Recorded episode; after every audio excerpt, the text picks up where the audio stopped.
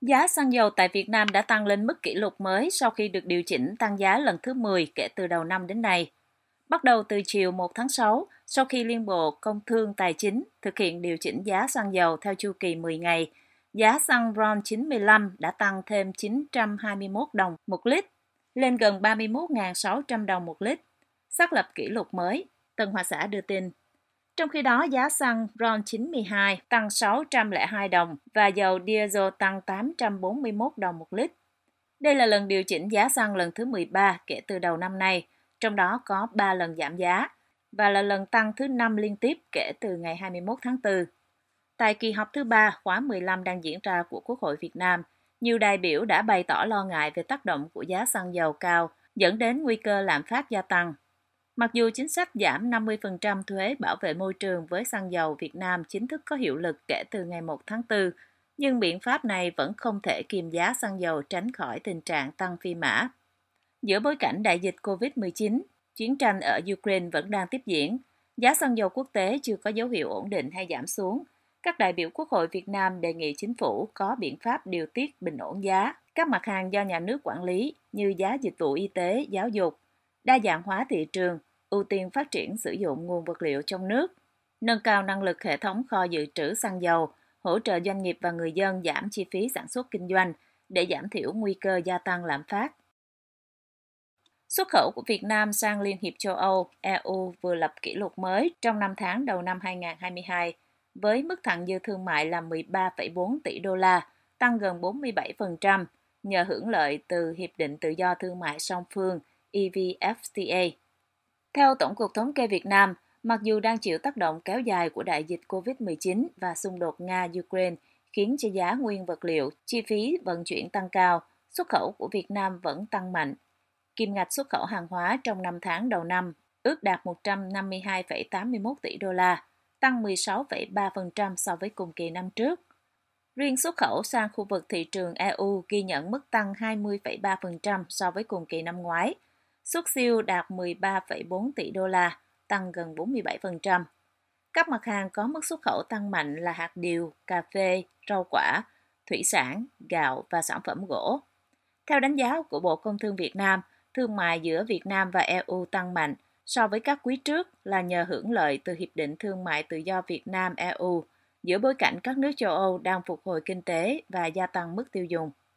Bộ này lưu ý các hiệp hội, ngành hàng, doanh nghiệp xuất khẩu nên áp dụng các biện pháp phòng ngừa rủi ro khi giao kết hợp đồng với khách hàng nước ngoài và cân nhắc trong việc lựa chọn các ngân hàng thanh toán giữa bối cảnh Hoa Kỳ và EU đang áp dụng lệnh cấm vận đối với nhiều doanh nghiệp vì cuộc xâm lược của Nga và Ukraine.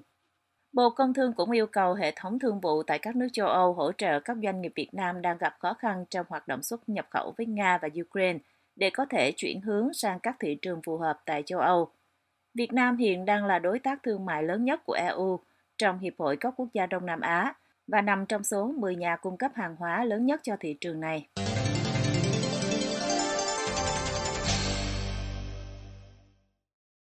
Thủ tướng Việt Nam Phạm Minh Chính mới gặp ông Pascal Soriot, Tổng Giám đốc AstraZeneca tại Hà Nội và cảm ơn tập đoàn này đã cung cấp vaccine ngừa COVID-19 kịp thời cho Việt Nam. Trang web của Bộ Ngoại giao Việt Nam MOFA dẫn lời ông Chính nói trong cuộc gặp hôm 31 tháng 5 với ông Soriot rằng tập đoàn AstraZeneca không chỉ cung cấp vaccine sớm và kịp thời, mà còn dành những ưu đãi cho Việt Nam. Ông Chính cũng được dẫn lời nói rằng chính phủ và nhân dân Việt Nam không bao giờ quên những sự chia sẻ giúp đỡ quý giá đó của AstraZeneca với Việt Nam. Thủ tướng Việt Nam cũng nói thêm rằng vaccine đóng vai trò rất quan trọng trong việc Việt Nam đã cơ bản kiểm soát được dịch bệnh – mở cửa du lịch quốc tế từ ngày 15 tháng 3 năm 2022. Mofa dẫn lời ông Soriot nói rằng AstraZeneca sẽ hợp tác chặt chẽ với chính phủ Việt Nam để nâng cao năng lực y tế, điều trị, phát triển ngành dược phẩm và sẵn sàng chuyển giao công nghệ sản xuất vaccine cho Việt Nam. Đây là lần thứ ba Thủ tướng Chính trao đổi với người đứng đầu AstraZeneca và việc hợp tác sâu sắc hơn với tập đoàn này cho thấy chính phủ Việt Nam đặt sức khỏe an toàn của nhân dân trước hết và trên hết theo Bộ Ngoại giao Việt Nam. Bộ Y tế Việt Nam cho hay tính đến ngày 28 tháng 5, tổng số liều vaccine phòng COVID-19 đã được tiêm là hơn 220 triệu liều, trong đó số liều tiêm cho người từ 18 tuổi trở lên là gần 200 triệu liều. Hiện chưa rõ trong số hơn 220 triệu liều vaccine đó có bao nhiêu liều do AstraZeneca sản xuất. Quỹ Nhi đồng Liên Hợp Quốc UNICEF tại Hà Nội hôm 1 tháng 6 cho biết rằng Australia mới chia sẻ 7 triệu 800 liều vaccine Pfizer-BioNTech ngừa COVID-19 cho trẻ em Việt Nam và toàn bộ số vaccine này đã được chuyển đến Hà Nội và Thành phố Hồ Chí Minh hồi cuối tháng trước. Theo UNICEF, một đối tác trong cơ chế chia sẻ vaccine toàn cầu COVAX, đợt chuyển giao này nâng tổng số liều vaccine do Australia hỗ trợ Việt Nam lên tới hơn 22,2 triệu liều. Trong số đó, tin cho hay 7,8 triệu liều vaccine được dùng trong chương trình tiêm chủng COVID-19 cho người lớn và hơn 7,2 triệu liều vaccine Moderna để khởi động chiến dịch tiêm chủng COVID-19 cho trẻ em.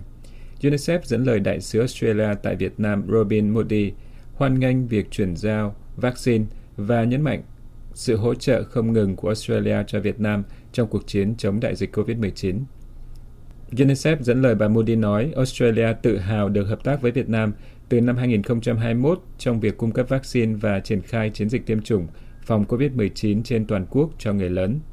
Bà cũng nói thêm rằng bà vui mừng vì Australia có thể chia sẻ thêm với Việt Nam 14,4 triệu liều để hỗ trợ chiến dịch tiêm chủng phòng COVID-19 cho trẻ em, nâng tổng số liều vaccine mà Australia cung cấp lên hơn 22 triệu liều cho Việt Nam, người bạn thân thiết của Australia. Bên cạnh việc chia sẻ vaccine, tin cho hay Australia cũng đang cung cấp gói hỗ trợ toàn diện trị giá 60 triệu đô la Úc để hỗ trợ việc triển khai tiêm chủng vaccine COVID-19 tại Việt Nam.